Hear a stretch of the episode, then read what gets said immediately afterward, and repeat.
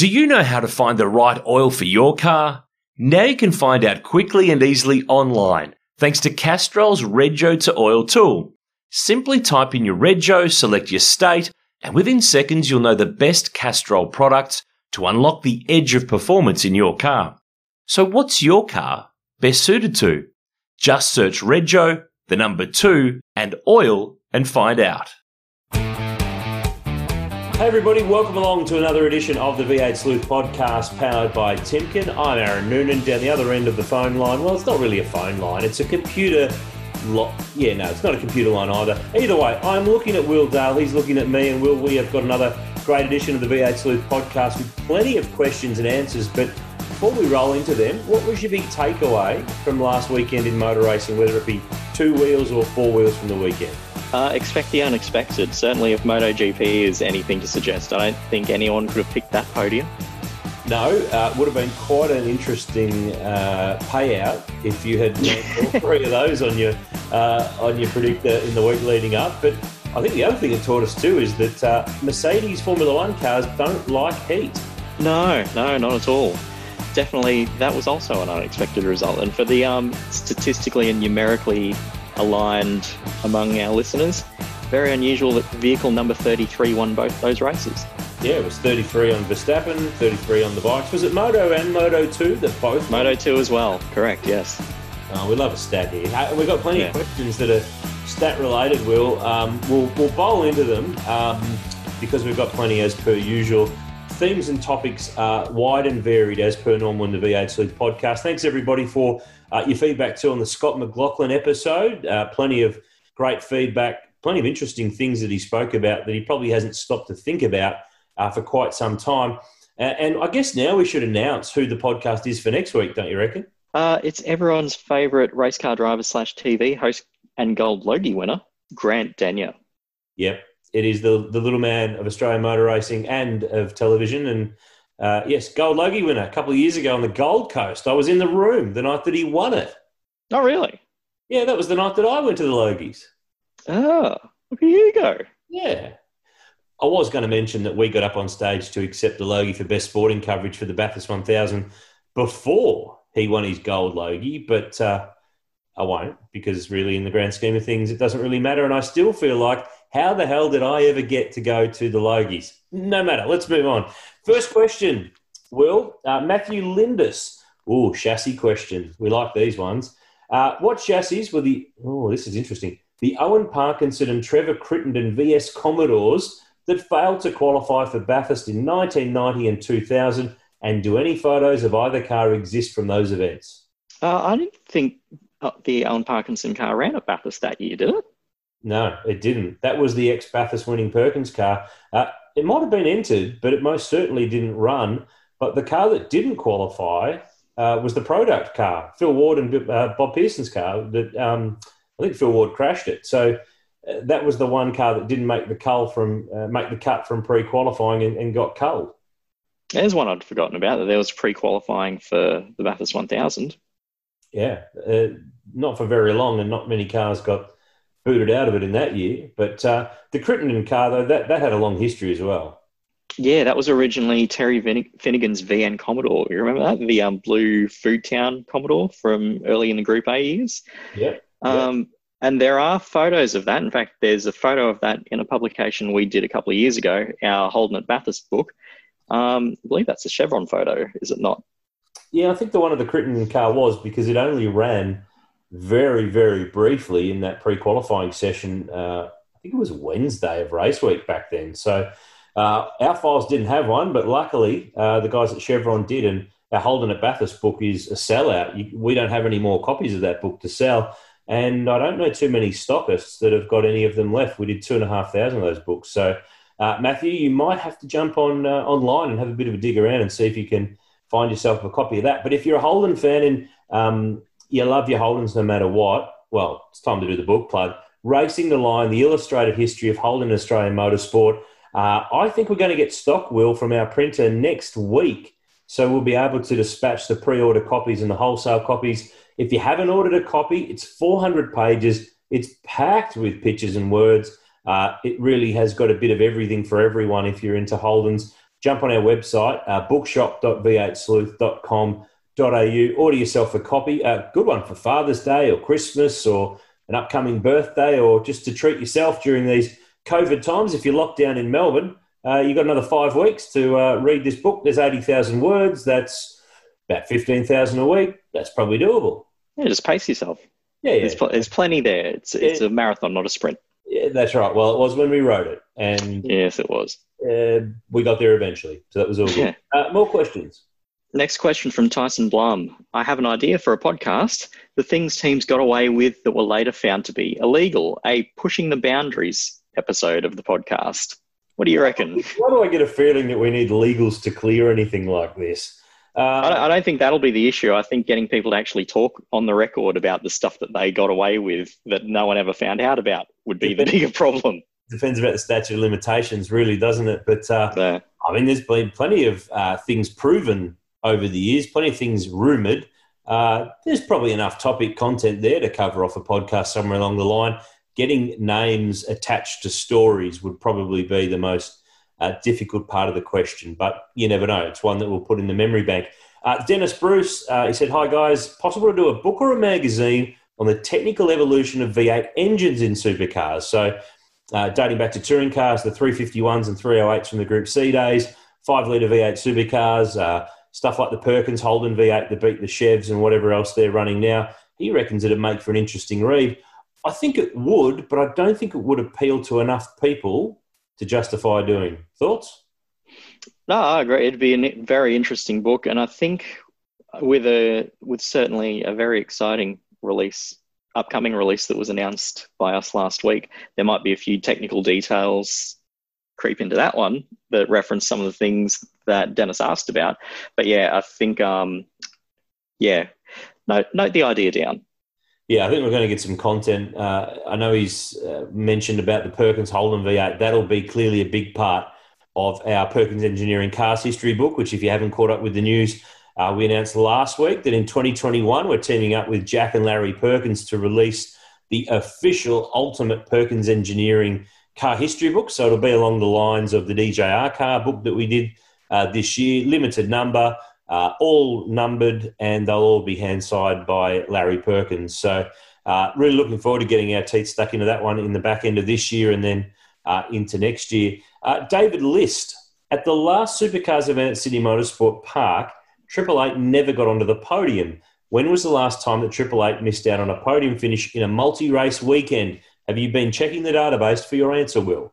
I haven't. It's actually not as long ago as you might think it would be because you remember just 12 months ago, it feels a long time ago, Hmm. um, Triple Eight were in a bit of a form slump and they were struggling with new spring rules and this, that, and the other thing. And it was actually the bend last year where um, Shane Van Gisbergen finished sixth in both races and Jamie Whincup finished 11th and fifth.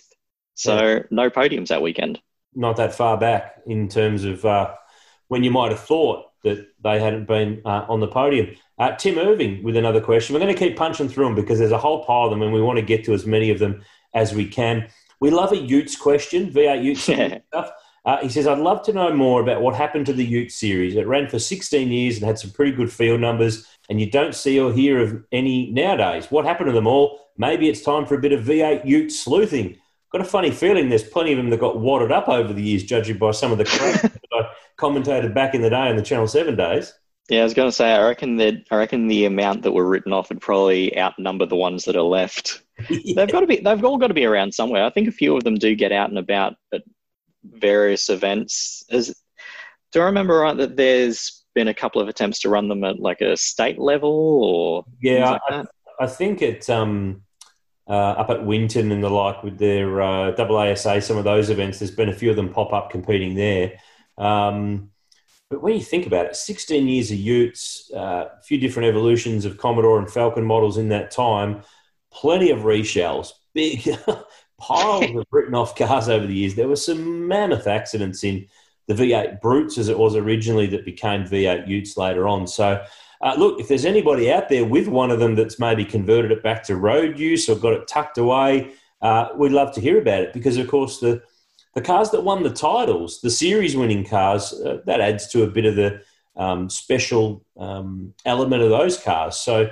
Um, and anyway. some pretty big name drivers have yeah. driven those Utes over the years. Uh, I was looking through the our photo archive for something completely unrelated the other day and saw that Jason Richards raced one in the Trans Tasman Challenge. He did. Uh, from memory, it was the Sage car of Gary Baxter, and they had super cheap auto backing in New mm. Zealand. So uh, JR with super cheap backing's a little bit of a strange thing. It didn't happen in supercars. So, uh, yeah, there's plenty of great history there. And when you think about it, V8 Brute started in Adelaide in 2001. And in fact, I talked to Grant Denyer about that very topic uh, in the podcast, which I recorded last week, that's out next week because he was in the inaugural Ute race up until the bit where the rear brake pads fell out of the car and he fired off into the wall head on and thought he was dead. Yeah, that was a very bad accident, was it not? Very uh, glad we can all laugh about that now. Yeah, at the time he wasn't all that thrilled because it was mm. a. Uh, think it was a situation of who's going to pay for this because that car was pretty badly uh, shunted up. Um, next question's an interesting one from Shannon Lambert that I've never stopped to consider. Yeah, I hadn't either. Shannon asks, Hey fellas, the Super 2 episode was pretty insightful. Lots of little nuggets of interest from it. Thank you very much, Shannon. Here's my question did a polarizer car ever win Bathurst? I'm a little hazy as to when they were first installed, but is there a chance that the 87 Bathurst winner is a polarizer car? And of course, the polarizer being the little um, molecular realignment device of crystals and resin that was fitted to Peter Brock's Holden dealer team um, road cars, which eventually led to his divorce from Holden and Holden dealer team's split from Holden at the start of 1987 and it is understood that they they were they were fitted to race cars from time to time. Oh yeah, through that period. Were. Yeah, yeah, they definitely were. I think uh, I can't remember whether it was John Harvey or Larry Perkins had one on their car, and they didn't know until it came undone and was rattling around in the footwell, and they came into the pit lane and threw it out the window virtually to, to know what was going on. So I guess that means that the first ones that might have been installed on a race car were probably 1985 or thereabouts, but I've got no idea if there was a polarizer mounted somewhere in that 87 Bathurst winning car. I guess someone from the team who worked there at the time might be able to shed a little bit of light on it. But uh, should uh, check the photo archives and see if cause I don't know how many under bonnet photos would have been taken of those cars that weekend because you remember they had security guards because of yeah. the alleged threat of um alleged threat of sabotage or something like that. Yeah, I think there was a, a couple of uh, mustached uh, fellows with shaved heads who uh, I'm not sure where they were from or what their background was, but they most certainly created a, an imposing presence there to anyone who might have thought about getting up to any no, a bit of no good with uh, HDT's operation that weekend. But uh, I guess, but didn't they always say the polarizer didn't work unless the sticker was on the back windscreen? So that should be the giveaway. If the sticker, that's true. That was the antenna. Yeah, that's right. So maybe it was fitted to ten and not 05. Maybe that was the problem maybe that's what got it through. True. Uh, Kobe Collins asks, uh, which is the most successful Perkins Engineering car from over the time? Well, they built pretty much about 50 of the things. So um, I'm guessing it's one of the Castrol liveried ones. Yeah, I, I, guess it depends on what your definition of successful is. Um, the three Bathurst winning chassis are probably the obvious standouts, but for mine, I reckon the VL Walkinshaw, the last VL that they built that won the 1990 uh, Nissan 500 Eastern Creek. It's also the same car that won the Sandown 500 in 1992. Actually, it pops up in our Racing the Line book that we're releasing next week uh, a few times because it had a few different liveries uh, over the years. But for mine, I reckon that's the most successful. What's your take? That's a pretty fair point. I mean, when you consider the opposition that that car faced throughout that entire period, it was against Turbo Sierras, the little uh, DTM spec BMW M3s, the ones with the um, two and a half liter engine and the big wings. And of course, the Nissan four wheel drive GTR that Larry loved so much and was so happy was in the category. And, um, and that cut and Larry's, that VL Walkinshaw Commodore sat on pole for the last Group A race in Australia. Oh, yeah. Grand Prix in 92. Yeah, at Adelaide Grand Prix. Some of those Adelaide Grand Prix races, I was watching some of those the other day they were barn burners, and '92 was a was a really good year. Uh, this one's a bit connected to the question earlier on. Zach Bell asks the last race at Sydney Motorsport Park two uh, didn't feature a Triple Eight or DJR Penske car on the podium. When was the last time before Eastern Creek that this happened? When neither team uh, achieved the podium with at least one of their cars on, on a podium. It's been a fair while. It has been a fair while. It came at the Gold Coast 600 in 2017. If you remember back to the Saturday race that was um, run in pretty mixed, greasy conditions, uh, that race was won by Chaz Mostert and Steve Owen. And joining them on the podium was Tim Slade and Andre Heimgartner in the BJR car, and then the uh, and they'd led much a big chunk of the race as well. Yeah, that, very unlucky to win it. Yeah, and that was Andre. Um, remember that he was added into BJR's lineup at Bathurst, so he replaced Ash Walsh and ended up with a podium uh, next time out at the Gold Coast. So, uh, yeah, Cam Waters and Richie Stanaway on the podium there for Monster as well. So, Tickford times two and, and BJR times one. So, um, yeah, that's a long time ago that neither of those two powerhouse teams have put a car on the podium in a, a race in the championship. Uh, Matthew Long, he's got a track question. Any tracks in Australia that have not held around a supercars that we could see used in the future? And what cities without a current race have the potential to host a road track, i.e., street track? Uh, and has there ever been discussions in the supercars of a track in or around Geelong? Now, a couple of years ago, there was a bit of chat around that, but I'm not sure how much of that was just the, the new mayor. Remember, it was Darryn Lyons, Mr. Paparazzi, yes. trying to roll up a bit of interest in Geelong, which was a good attempt because it got people talking. There was the Geelong 500 that was going to happen in the early 80s that uh, fell over at the last minute. But I can't see that there's any other permanent tracks that haven't hosted the championship that could, given the track gradings and the and the licensing for, for tracks from the FIA. Totally great. And at, at this point, given given the extreme position that the that both the main game and, for that matter, Super Two slash Super Three have found themselves in this year and trying to identify circuits that they can race at logistically. Um, when you look at circuits like Morgan Park, there's one one circuit that hasn't hosted any level of touring car championship. Actually, have they hosted a V8 touring car round? No. No. No. Well, if, if they don't get a, get a look in at a year in a year like this, then I think it's unlikely. Um, and beyond that, there's not really too many other tracks that have. With I guess Baskerville's another one. To, yeah, it's, but, it's, track ratings. I mean, Wakefield yeah. Park hosted the DVS before, but what there is different gradings of circuits with the FIA for their track licenses, and I think anything that's got the right license in Australia to host supercars is already doing it or has done it in the, the recent past. And given the the global scenario at the moment, I can't see any new street races getting up for a long time. In fact, it's more a case no. of can we save the ones that we've already got rather than even dream up uh, any new ones, such as the, the predicament that we find ourselves in as a world these days. Um, Andrew Hayes has got the next question. Uh, where do you think that Marcos Ambrose's BA Falcon, the two time championship winning Pirtek Stones car, uh, sits in the top list of Falcon race cars? In his opinion, it's a very special car that ended years of Holden domination, and it most certainly did. It stopped the Holden racing team in its tracks. Uh, where does it sit in the pantheon of? Um, is that the right word? Uh, of the yeah, top, yeah, yeah. cars of all time. You, you're the one who uses the big words in our office. I keep the simple stuff. Every now and then, when I try to wheel one out, I have to be careful that I don't trip over. But I reckon that's that's in the top five Falcons all time in Australia. Surely. Oh, hands down. And you've got to think think back if if any anyone who's listening was is of a similar age to me, they'll relate to this. But if you're at high school in that sort of 98 through to 2002 period and you were a Ford fan, you had a really hard time because the AU really just got clobbered by the VT Commodore and you'd roll up every Monday after a round and you'd just cop it. So the BA Falcons arrival. You knew exactly what that felt like. No, exactly. Yeah, no, absolutely.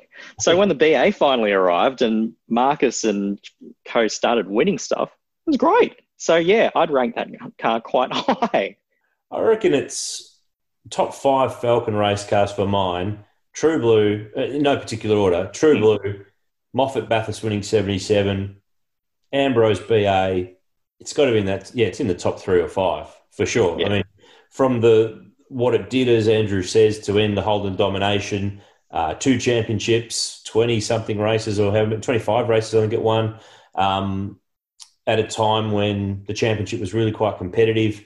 Uh, and the, the other thing was, it's not like Ambrose didn't drive a new car every year. He didn't have six different Pirtek Falcons or four. He had two, one AU and one BA. He drove two cars for five seasons with Stone Brothers. So it's not like everyone can put their hand up and say, I've got a Marcos Ambrose Pirtek Falcon. I've got one too. Me and my wife have got one Life of Brian spec. It's it, it is only two, an AU and a BA, and that's it. And the BA is the, the better of those two cars, without doubt. And of course, James Courtney has has some history in that car. He raced it in the 2006 season. Of course, he was the driver that came in and replaced Marcos when Marcos decided to go to the US. And as we found out last week, that's the first car that the first V8 supercar Shane Van Gisbergen had a steer of at the end yeah. of 2006. Yeah, on, on the lowdown when they were uh, sussing out the young Kiwi kid as to see whether he had what it took, and history would show that that was a pretty good take. Uh, but you, you, did a great little story on that on our, our website uh, over the last few weeks. So if you haven't seen it, jump online on v8sleuth.com.au and have a bit of a, a read through of that. Uh, Ashley Hoff has the next question, and it does not have mudguards. No, it doesn't. Ashley asks, How's your open wheeler history? I'm curious to know about the Formula Atlantic, whoops, I mean Formula Pacific cars that they ran at the Australian Grand Prix just prior to the modern Formula One era. So, the cars Ashley re- is referring to, there was an era where the Australian Grand Prix, of course, wasn't part of the Formula One World Championship and it was its own standalone sort of race. And in the early 80s, that race was held at Calder Raceway and promoted and run by Bob Jane. And he attracted a lot of big international names to it, including Formula One drivers like uh, Niki Lauda, Alain Prost, Keke Rosberg, some genuinely big names. And the cars that they'd raced were our premier open wheel category at the time, which was Formula Pacific. I think they were like 1.6 litre um, open wheel style cars. They were the same as what was being used in the US for Formula Atlantic. So all the young rising IndyCar stars, for example, Michael Andretti raced this, raced those types of cars. Uh, if you've seen the documentary Uppity on Willy T. Ribbs, he was racing a Formula Atlantic car at Long Beach in '82. Um, so I know that much about them if, if, he's asked, if he's asking where they all are, I, sorry, Ashley, I don't I don't have an answer. I'd love to own a um, early Ralt RT4, but that's about as far as I go. Yeah, well, I mean, it's not a it's not been a focus of our history and our uh, research. We've been more focused on touring cars and, and, and V8 supercars and, and that style of car, but. Uh, there, there's plenty of them around in historic competition. And I know that in Victoria, uh, I've been keeping an eye on this on the quiet for a little while now. Uh, the Keke Rosberg car that he drove at Calder in the Australian Grand Prix is being restored uh, and is probably actually not all that far away from being completed. So we've provided a few archive photos to the owners um, in their restoration project on that car to um, to try to make sure it's as accurate as it can be um, down all the little details, not just the livery, but um, anything that was within the cockpit or how things looked or where they were positioned. Um, so yeah, a lot of those cars are in. You do see some of them at historic events, but it's not an area that we're focused in on, and that we probably won't in the future.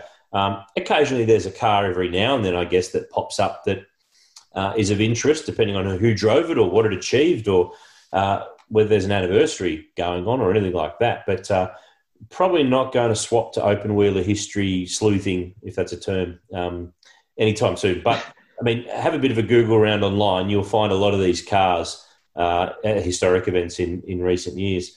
I will uh, say I would love to know which one and the fate and what the fate of the one that Brock drove, where oh, that has ended up. Was that the one that Prost won the Grand Prix in '82 in the Cheviot Wheels car? I believe so.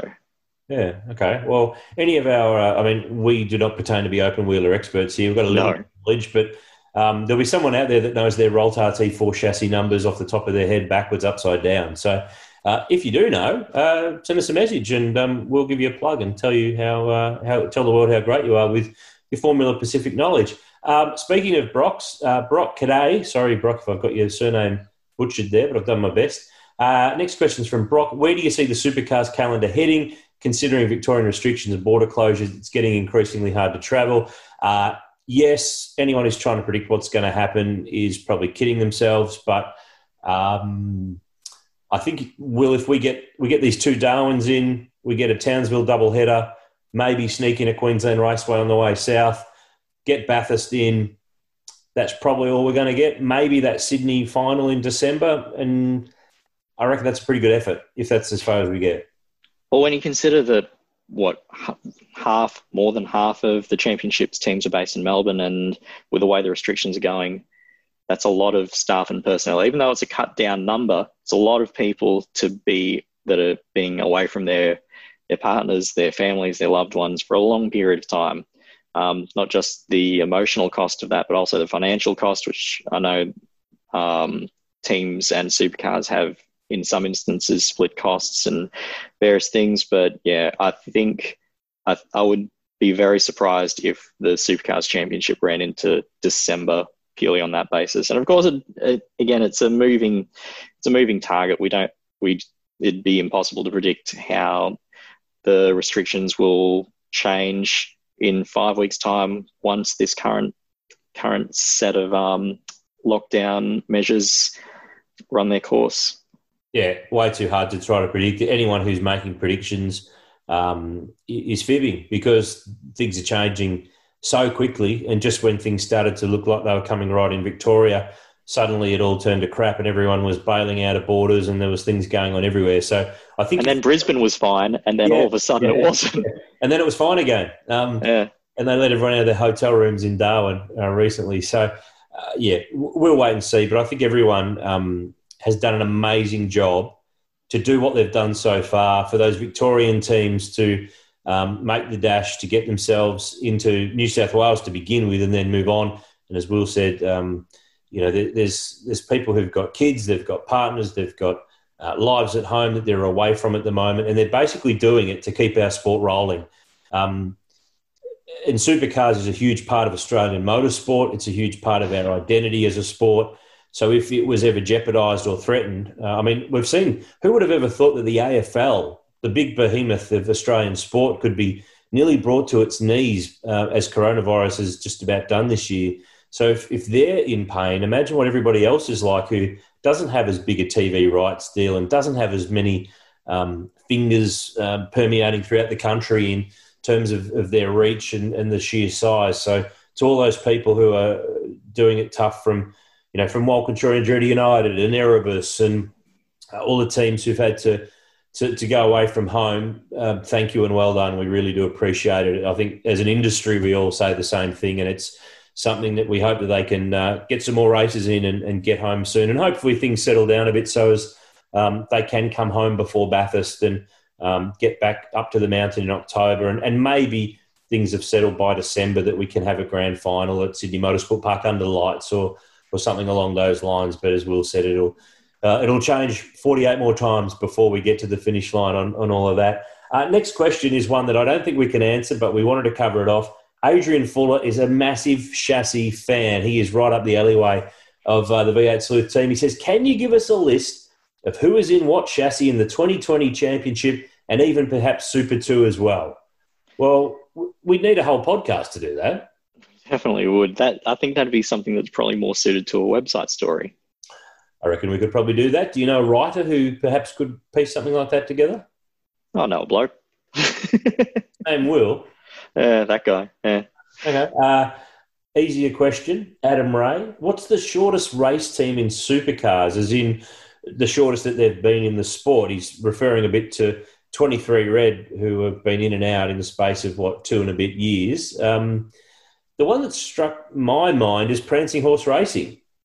Yeah, yeah. As we've talked about, we actually talked about them in the Super Two podcast. They made their V8 Supercars racing debut at Mallala in 2001 at the Super 2 round, where they didn't actually take part in the race right. meeting. yeah, exactly. And then they went to Bathurst in that beautiful Budweiser liveried car, and um, I don't think they made it past 40 laps. They got shunted by Craig Lowndes at the elbow. Yeah, bit of context. That was it. Well, it depends on whose car you were driving at the time, whether you got shunted or shunted into. Uh, but that was it. Prancing Horse Bud Racing ended after that. So, apart from teams who've come and done a one off here or there, that's probably the shortest race team in supercars history, particularly in the modern era. Um, uh, Especially when you factor in they built a car. yeah, that's right. By all means, send us in any other suggestions to uh, uh, to go on the list. Uh, Jono Bykoff next, uh, long time uh, development series competitor. Bit of a loaded question, I've got a feeling here. Um, What's the most successful AU Falcon chassis ever, either solely in supercars or combined between supercars and DVS. He would have thought that the 2005 Super 2 Wakefield Park Race 2 car was pretty good. Of course he would. His dad drove it. Uh, but the reality is that if you look at the numbers, the most successful car in um, main game is also the most successful AU across both series, and it's from Queensland. Yeah, it's one that we we know quite well off the back of doing the DJR car, 40 Years of Cars book. Um, it's DJR AU11, so it's the car that Paul Radisich debuted in 2000 mm-hmm. and took it to victory at Sandown in, t- in 2000 as well. Very, um, certainly with me at school, very popular victory because I think it was the AU's first for that year. And then that car became Steven Johnson's in 2001. That's the car that he drove to his first solo championship round win at Canberra, the Canberra 400. And he took it to a race win later that year at Calder, where he um, gave one M Skaife a little bit of a um, bump and run at the first corner, if I remember correctly. Well, no, no, it was the other way around, wasn't it? Didn't Skaife give him one and then Skaife got penalised? Oh, really? Yeah, remember? By the way, Stevie got the win. yeah, Skaife got a, a, a drive through for it and he w- was not too happy. But the thing was, it, it won four main game races, but it won seven in DVS with Owen Kelly in the Fujitsu colours in 2004. So seven plus four is 11. And uh, I think he's that car's got him covered because remember that Mark Winterbottom's DVS car uh, won the championship in 2003, but it was fresh virtually from the end of the previous year after Wayne Gardner had written off one of their cars. Uh, it won eight races with Frosty in 03 and two with Greg Ritter in a one off start at Mallala in 2004. So it won 10 DVS races, but none in the main game. So the DJR AU11 um, has the title as the most winning AU ever. Sounds good to me. Particularly if you have that car. In fact, it's actually been advertised for some time uh, in recent months on our uh, V8 Sleuth online showroom. And uh, only very recently has disappeared because it's been sold. So uh, that's probably a little piece of history that the new owner may not have known uh, about that car. We'll get back to our chat in just a moment, but I wanted to quickly tell you about our good friends at Timken, a world leader in engineered bearings and power transmission products and services. Now, you might know their name and recognise their logo, but did you know that you're probably relying on Timken products whenever you fly?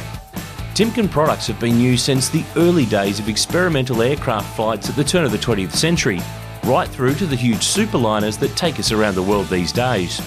In fact, when your next flight comes into land, it's likely that its landing gear on the plane you're on contains Timken bearings. When a 500 tonne, yes, 500 tonne airplane touches down on the runway, all of that load is transmitted to the ground through the landing wheels. And when those wheels touch the tarmac, they accelerate from zero to over 280 kilometres per hour in less than a second and experience temperature changes from sub zero up at 30,000 feet to extremely high heat under braking on the runway. Each year, Timken's vast experience sees more than 12,000 product designs on more than 400,000 active planes, adding up to 1 billion safe landings and allowing 3 billion passengers to reach their destinations. We'll bring you more cool facts about Timken in each episode of the V8 Sleuth podcast this year. Now, it's back to our chat. Sean Tanner. Now, I have responded to Sean uh, personally, but we thought we'd uh, run this question because it's an interesting one. He said, I'm planning on a garage wall mural, a giant photo, two and a half meters high by five meters long. Now, that's a good sized mural. He said, mm. What would be the most picturesque starting lineup from any Bathurst 1000 to use as a photo? And I say that because, of course, we have a massive photo library. Our an1images.com website you can purchase photos from, or if you've got a particular thing in mind that's not on the website, uh, send us a note through the V8 Sleuth Facebook page or our, our website.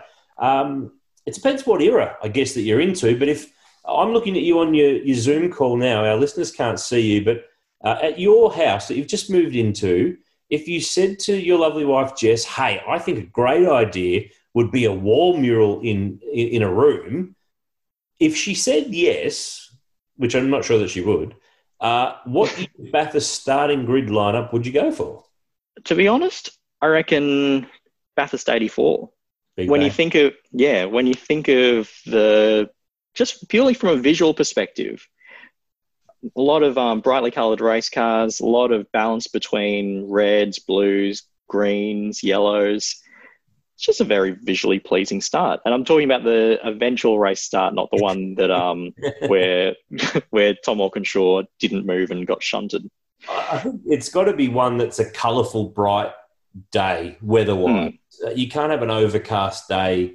That rules out 94. Yeah, just you know that was more than overcast. It just Mm. it just doesn't pop. It just doesn't look the part. But there's plenty of years where great weather has meant that. Yeah, and I think you're right too. You've got to have it's got to have a blend of colour. I mean, Hmm. if they're all white and blue cars in the first few rows of the grid and they all look a bit same same, uh, that doesn't really uh, float the boat. But uh, yeah, I think something uh, of that mid to late '90s period. Um, for something different, I reckon a super touring grid because it'd capture people's attention because it'd make them double glance to see what what's that, Yeah, what's going on? and why don't the cars go all the way down the back of the grid?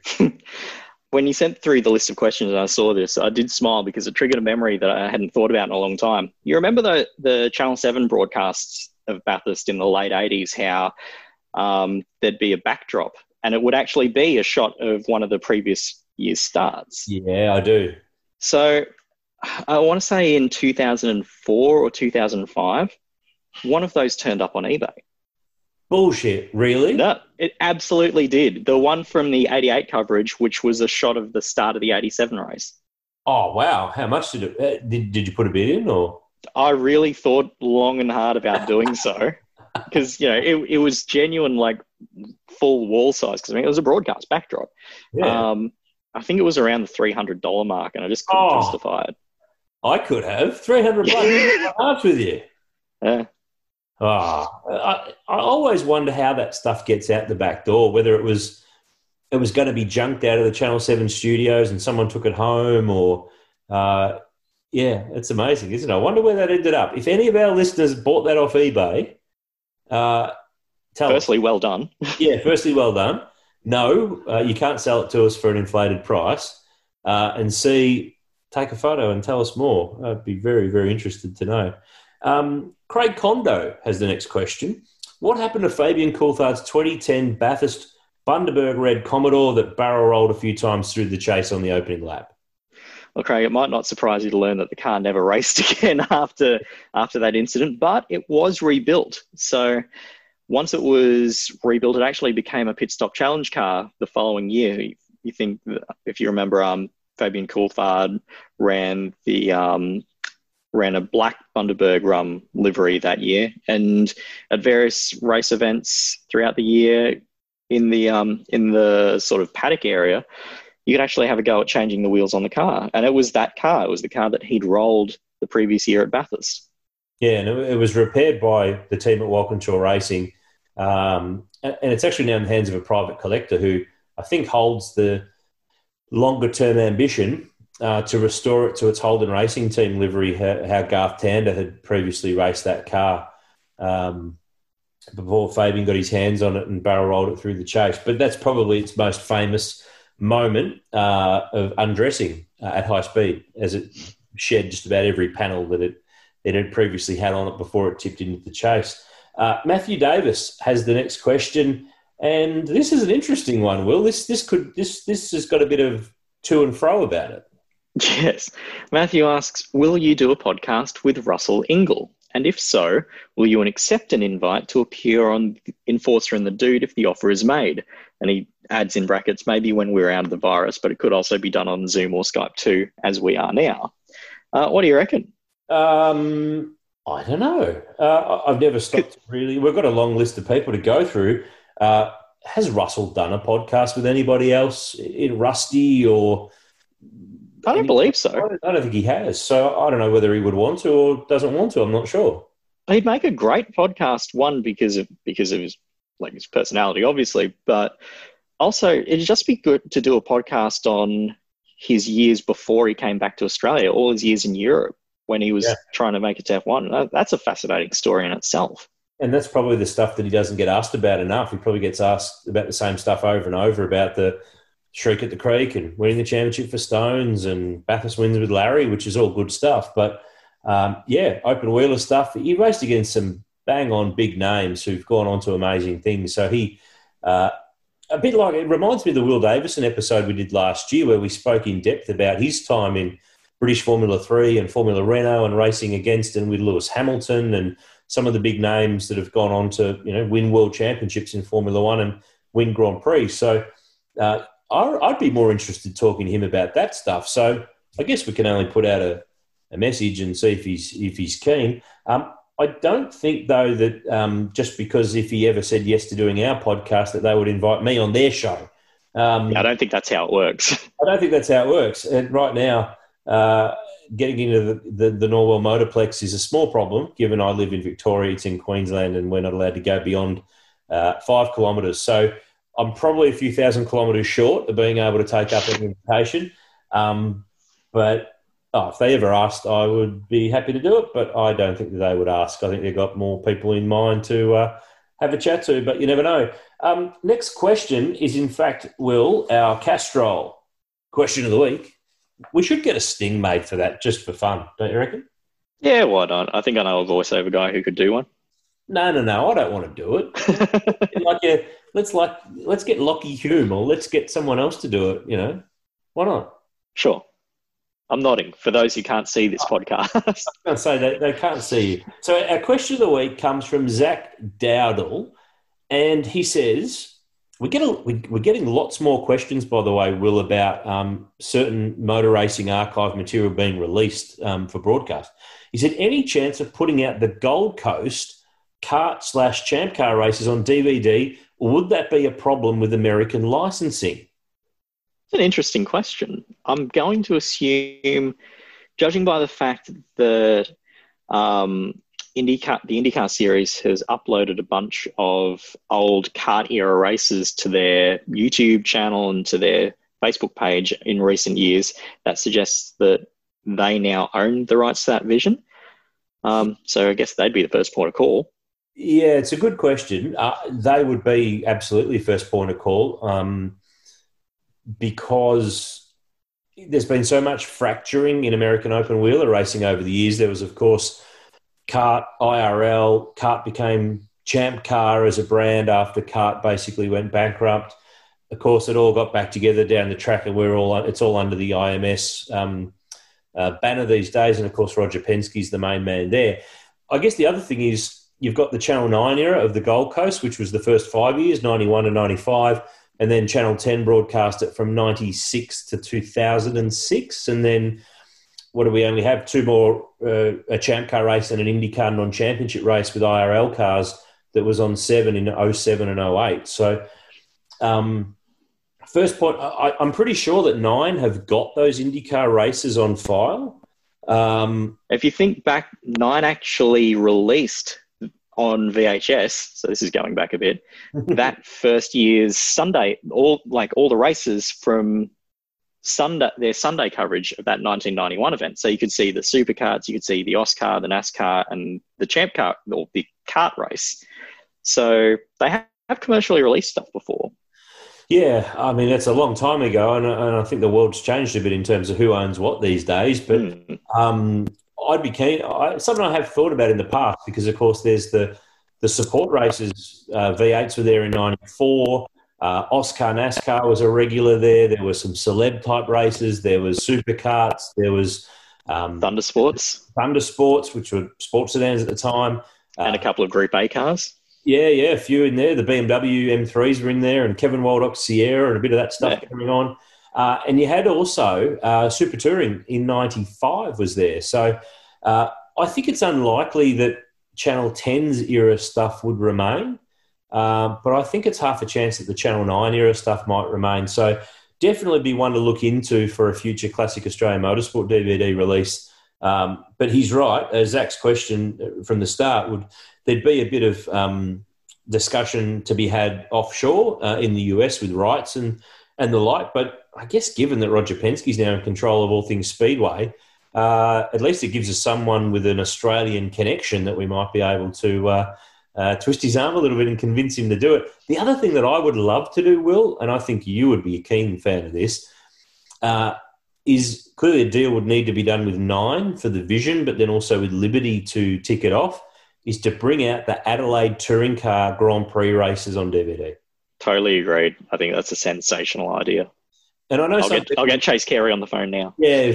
I'm sure a lot of people say, oh, yeah, but they're on YouTube. Well, we don't work in that world. Um, we do things properly. Uh, and I know there's a lot of people who upload things, they're not deriving a commercial income from them, but uh, when it's it's not your item or there's not clear when there is clear ownership, uh, it's something that I don't feel comfortable with doing unless I've got the permission of the people involved. So, um, from a commercial release point of view, we have to do it properly, and, and, that's the way we do things. So, plenty for us to look into there. Uh, thanks, Zach, for the question. It's a ripper.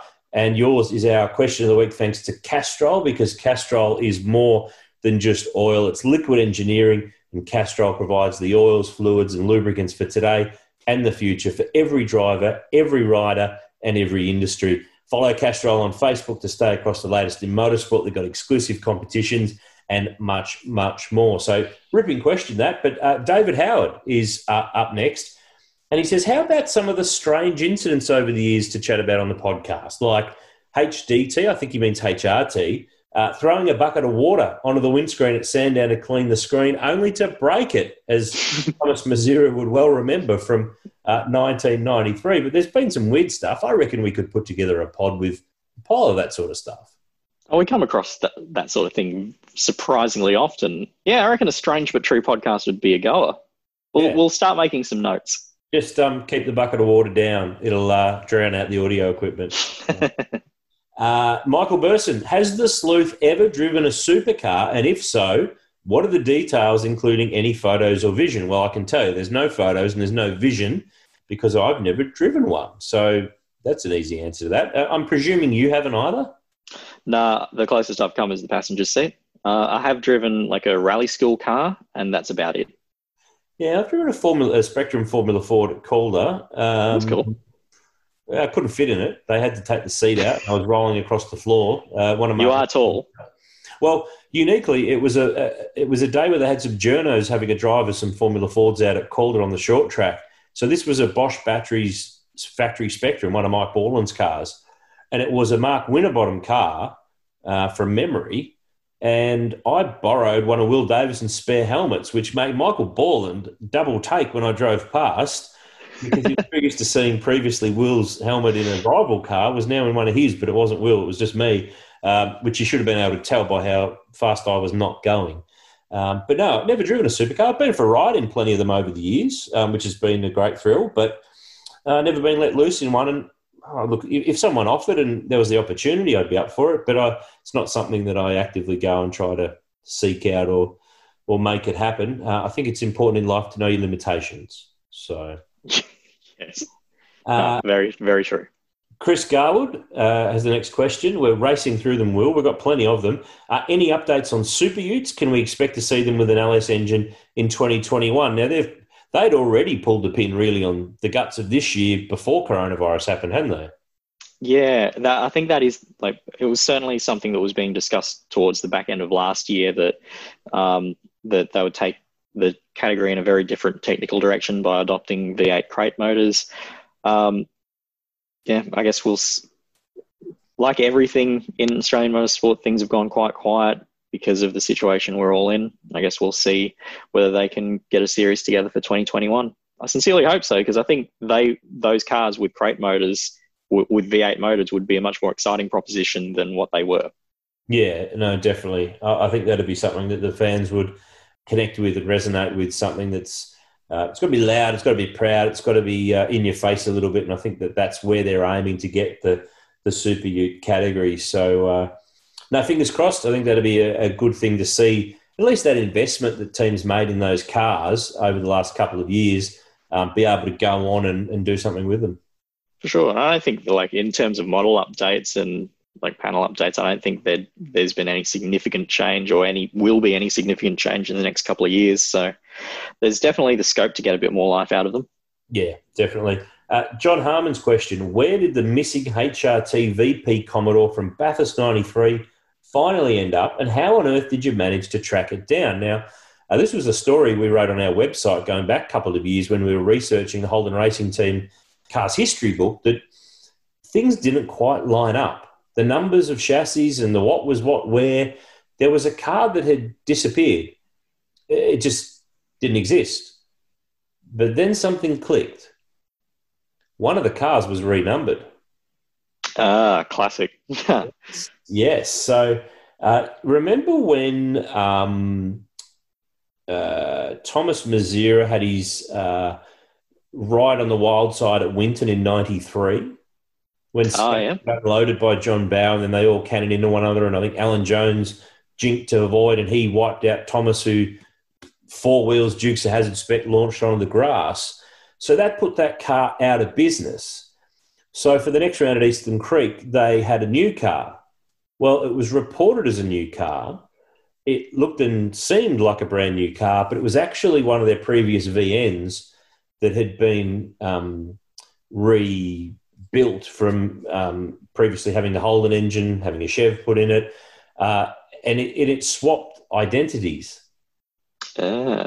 That's why it was felt that there was a missing car when actually there wasn't. The car that uh, Tomas crashed was repaired later in the year and returned to service. So uh, in the end, John, there wasn't a missing car. It, well, I tell you what was the thing that helped click that together was our good friend Ben, ben Eggleston, um, who has uh, been a, a, fiend for racing history like us for many, many years. Um, he's the custodian of a range of paperwork relating to some of those old HRT cars. And in among the paperwork um, relating to those cars of that period it clearly showed and had a mechanics um, couple of notepads and sheets that referred to that car, uh, the chassis that had been sitting around for some time, uh, being, being brought back and specced up for the rest of that 93 season. So it made it totally clicked into place which car was which and how the, that it all came to be. So the missing car wasn't missing, it's just that it was under a different number uh, that made it look that way. But we got to the bottom of it and we wrote a book about it. And it made total sense that that would is what would have happened because they weren't exactly a team that was flushed with funds at that time, that period.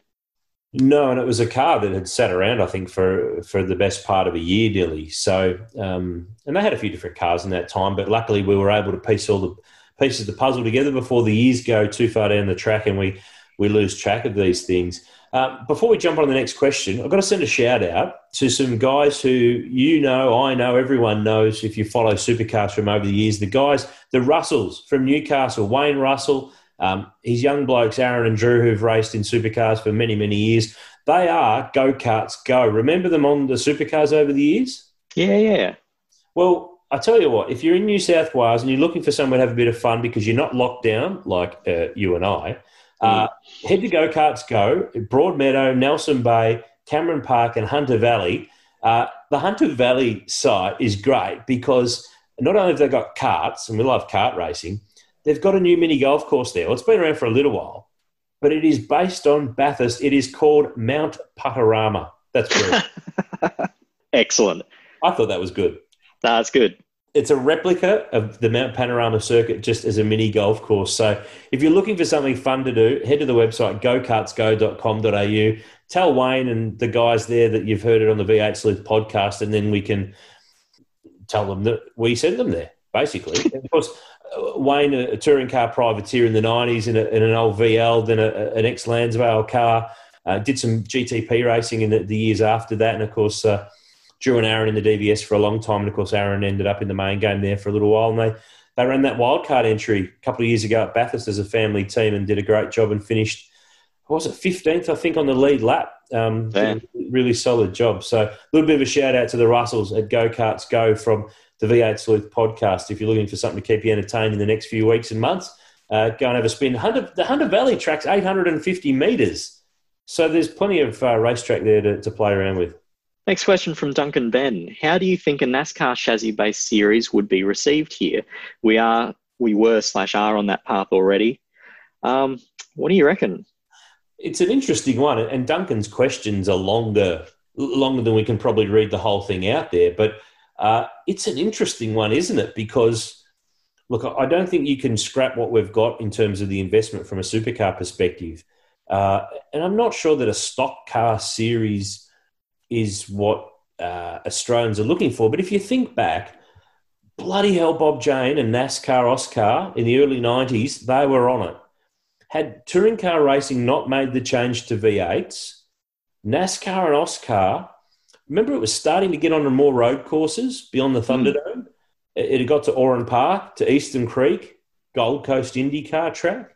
It was drawing crowds at those events as well. Yeah. yeah. Um, if you put some stars, uh, look, I think the reality is that it's where the stars play. And I had this thought the other day when I read this question. I'm not sure you could start from scratch again in terms of the hardware that supercar teams have got, but a NASCAR style based series, and of course, we're not going to have an oval track race, um, loud, fast, relatively cost effective, uh, second hand market out of the States with the ability to do things here yourself. I think it's wherever the stars go is where people will look. If if tomorrow supercar, like I don't think this will happen, but if tomorrow supercars was full of drivers who at the moment are running 20th, 21st, 22nd as the stars, and you took the stars of supercars and put them in a new series with NASCAR type cars, that'd be the new series to follow. I mean, it's World Series cricket spec. You, eventually, it's where the stars go. But it's such an interesting concept. I don't think it's because um, Penske and Andretti are involved in supercars that make the connection that some fans might do. But in terms of a, uh, a NASCAR style stock car with limited aero, um, big, I mean, you saw the Gold Coast when they wheeled out that Joey Logano NASCAR from Team Penske. Was it last year or the year before? Mm, uh, McLaughlin, and McLaughlin and Coulthard were let loose in it fans were on the fence like you wouldn't believe. The thing made an awesome noise. Um, if we had to start again from a technical platform point of view, I could think of worse things to start with. For sure. I don't necessarily think just copying whatever NASCAR does for the upcoming Gen 7 would be the way to go because, of course, they work on massively different economies of scale and costs to what we're capable of doing here. But make it simple, make it loud, make it fast, make it exciting to watch, and um, people will follow. Yeah, it takes me back to those days of um, I was speaking recently to, to Kim Jones on the uh, Motor Focus Model podcast that we produced for for Motor Focus, the model car um, business in Queensland. And he and Brad were the first to ever buy a customer Hendrick Motorsport NASCAR.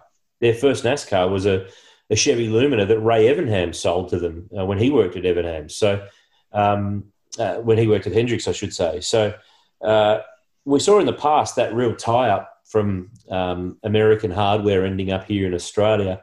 Can't see it happening, but it's a really interesting question that Duncan poses. For sure. Next question from John Stryker. Tony Cochrane stated in the late 90s that the then called FIA, FAI 1000 Classic was creating its own traditions and history, completely separate from the traditional Bathurst 1000 event they no longer competed in. And Channel 10 themselves advertised the 97 Primus 1000 Classic as a new race that Australians can call their own. So, why, John asks, in, then in 2019 are we not cel- were we not celebrating the 23rd running of a 1,000 kilometre race at Bathurst for the Supercars organisation? I think it's a case of if it looks like, smells like, quacks like, walks like a Bathurst 1000, it is a Bathurst 1000. I think it's got to pub, pass the pub test. I understand um, what John's saying, and of course that whole split of super touring, V8 supercars going off and doing their own thing, Channel 10 rights. That's for a whole nother podcast.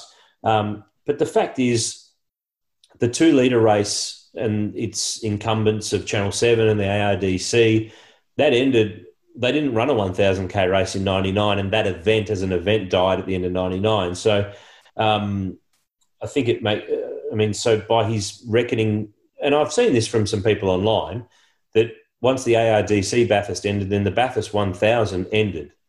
And the race after that is another race. I can understand the um, technicalities behind that, but I don't think it passes the pub test as to, you know, how many times is Jim Richards a Bathurst or Mark Skaife a Bathurst 1000 winner versus a winner of Bathurst 1000 kilometre races. Uh, I think it's sort of shelling peas and, um, yeah, it wouldn't pass the pub test. What's your take? Well, you look at how um, you look at the history of rugby league, where it had its very clear divide in ninety, ironically in the same year, nineteen ninety seven, yeah, yeah. between the ARL, which was the sort of traditional Sydney-based clubs, um, and the News Corporation fund or the News Limited funded Super League. Effectively, same situation. Had two completely separate leagues with two completely different premiers.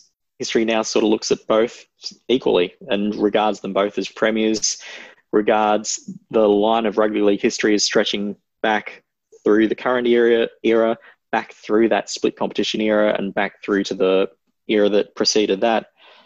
As time goes on, the way everyone looks at history, that evolves, and it's been the same with the Bathurst 1000. We now consider all those races being part of the same rich line, even if it's if, even if that wasn't the intent, intent at the time. Yeah, and I think John further points out that well, when supercars, the supercars never purchased the rights to the Bathurst 1000, um, as happened in the case of the 12 hour. So, um, why does the Super Cheap Auto 1000 these days get referred to as the same race as any that happened on the October long weekend?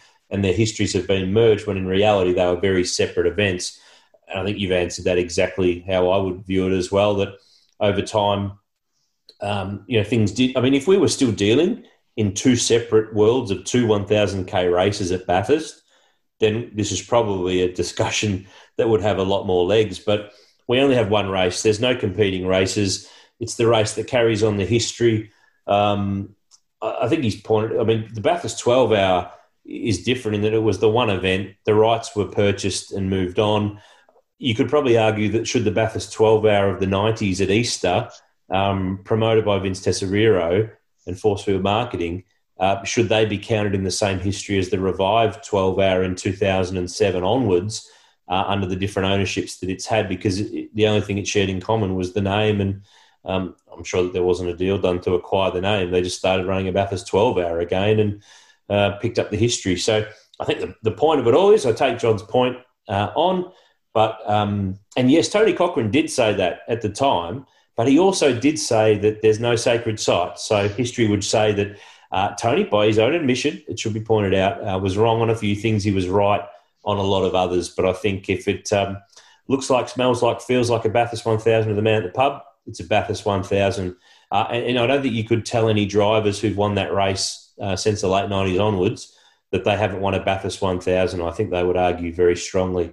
The It'll other be a very short conversation, I feel. Yeah, yeah, with a few uh, expletives probably inserted. Uh, nearly finished home straight on the way to the finish line. A couple of quick ones. Adam Blattman says uh, he'd love a podcast on the history of HQ racing or the Commodore Cup series.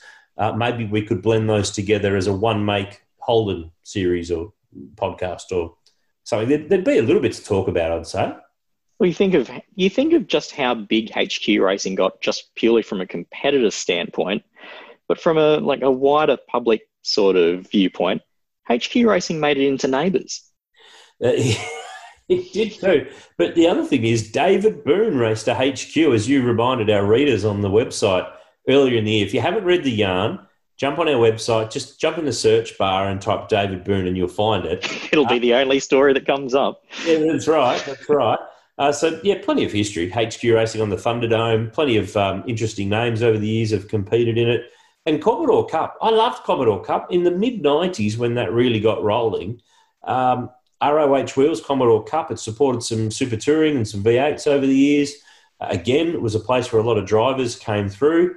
Um, Jeff Emery won the title, I think, five or six times all up in the hmm. end. And uh, I think Commodore Cup is uh, a pretty cool part of history. There are some good names over the years in that one. So you Lee Holdsworth.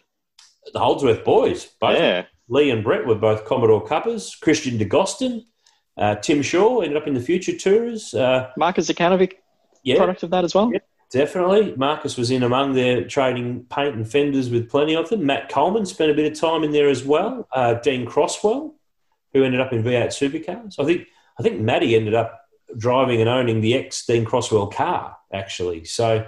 Uh, yeah, there were some interesting names who had a run in that over the years, and I'm sure that there's plenty of stories to tell. Uh, Paul Smythe has got a question here, uh, Will, and he says, Can you set up streaming access to your video content? DVDs are so outdated. Now, I've got to tell you, Paul, I agree with you. uh, I love the DVD. I love its capabilities, and I love what it's done for us over history of what the last twenty years. But I do agree that a streaming video content library of motorsport archive material uh, is something I've thought of quite a long time ago. Um, I have had some discussions with the relevant rights holders. Uh, there are a pile of hurdles um, and elements to uh, work our way through, but we'll, we've talked about this in the office plenty of times. Uh, I'm trying to make it happen. Uh, it's not as easy as uh, our fans and our listeners would probably think, but I reckon the Netflix of motor racing would be pretty cool. Totally agreed.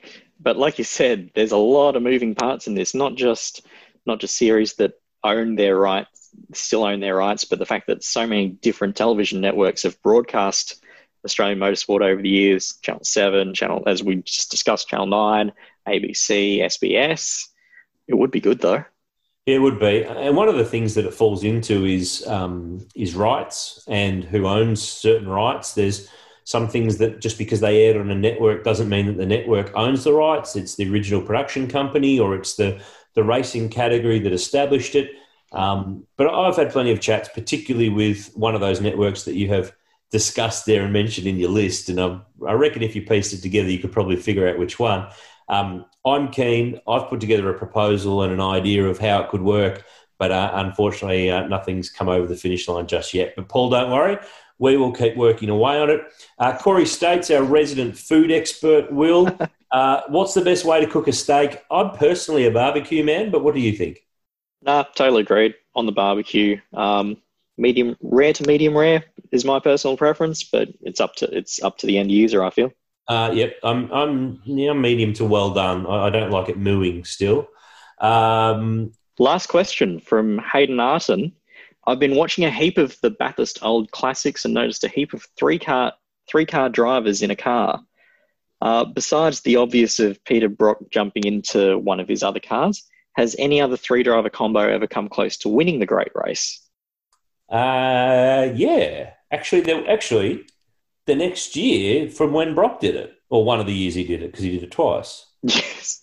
Yeah, 1988, when Dick Johnson entered three cars for the Bathurst 1000, and two of them were out before the end of the first hour. So the oldest car of the fleet, car 18, that was originally for John Smith and Alfredo Costanzo to race, um, Smithy did the opening stint, and um, when he brought the car back into the pits for the driver change, it was John Bowe that got in, and then after Bowe did a, did his stint, it was Dick that got in.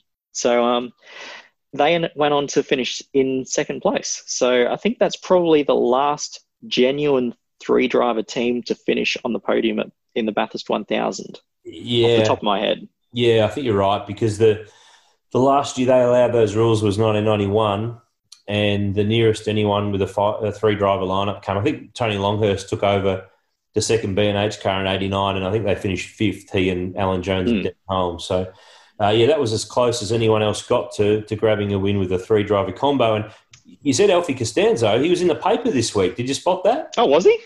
Yeah, he's selling his house in Doncaster. It's a mansion, it's huge.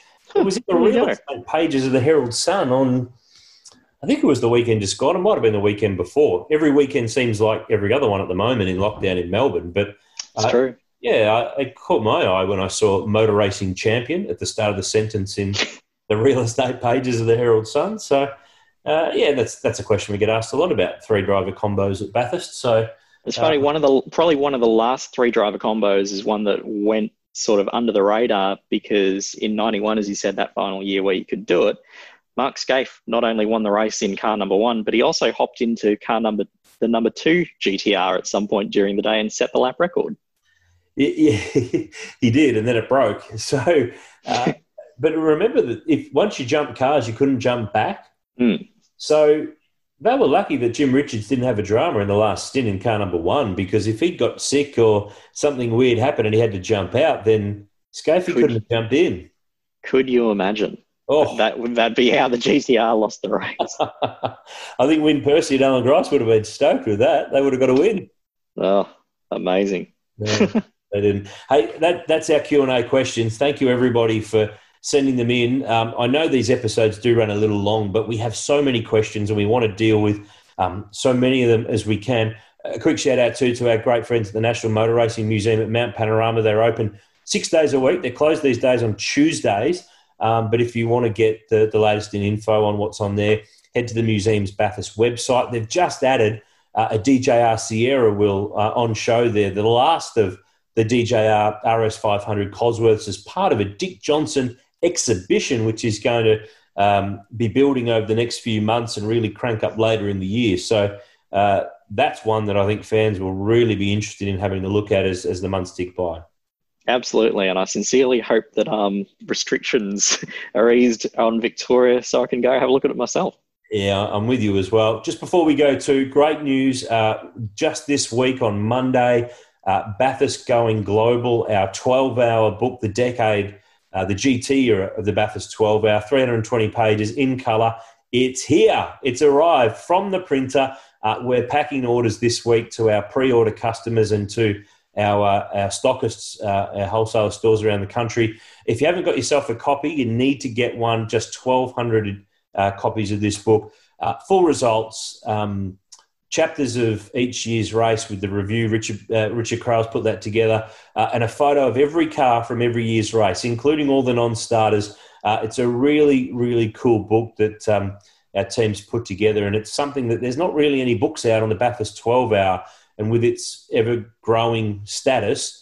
Uh, I think that's a book that people should grab for Father's Day or for Christmas moving forward. Jump on our website, bookshop.v8sleuth.com.au.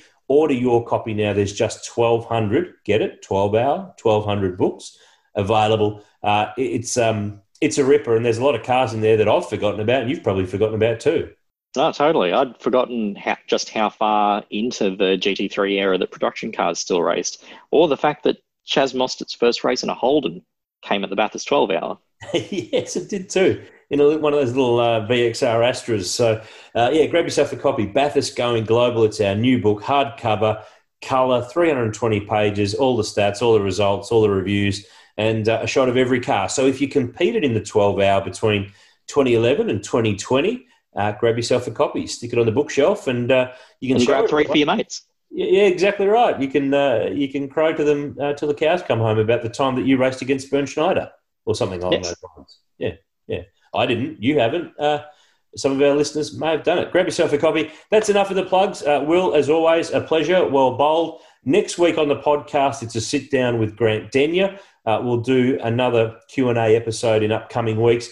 Great feedback to our Super Two series podcast. Uh, I'm thinking of another category that we can do another one on. I'm gonna suggest to you two liter super touring. What do you reckon? Ooh. I like that. I like that suggestion. Let's lock that one in. All right, so let's lock that in. Grant Denyer next week on the V8 Sleuth podcast powered by Timken. The following week, uh, later in August, we'll take a look at the history of two litre super touring. In the meantime, though, on behalf of the whole team, this is Aaron Moon and Will Dale signing off. See that? That's signing off. Almost got up into the Mike Raymond octave there. Uh, we'll join you again for another V8 Sleuth podcast powered by Timken very soon. Have a great time this week, and we'll chat to you next week. Do you know how to find the right oil for your car?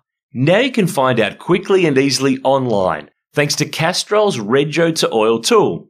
Simply type in your Rego, select your state, and within seconds you'll know the best Castrol products to unlock the edge of performance in your car. So what's your car best suited to?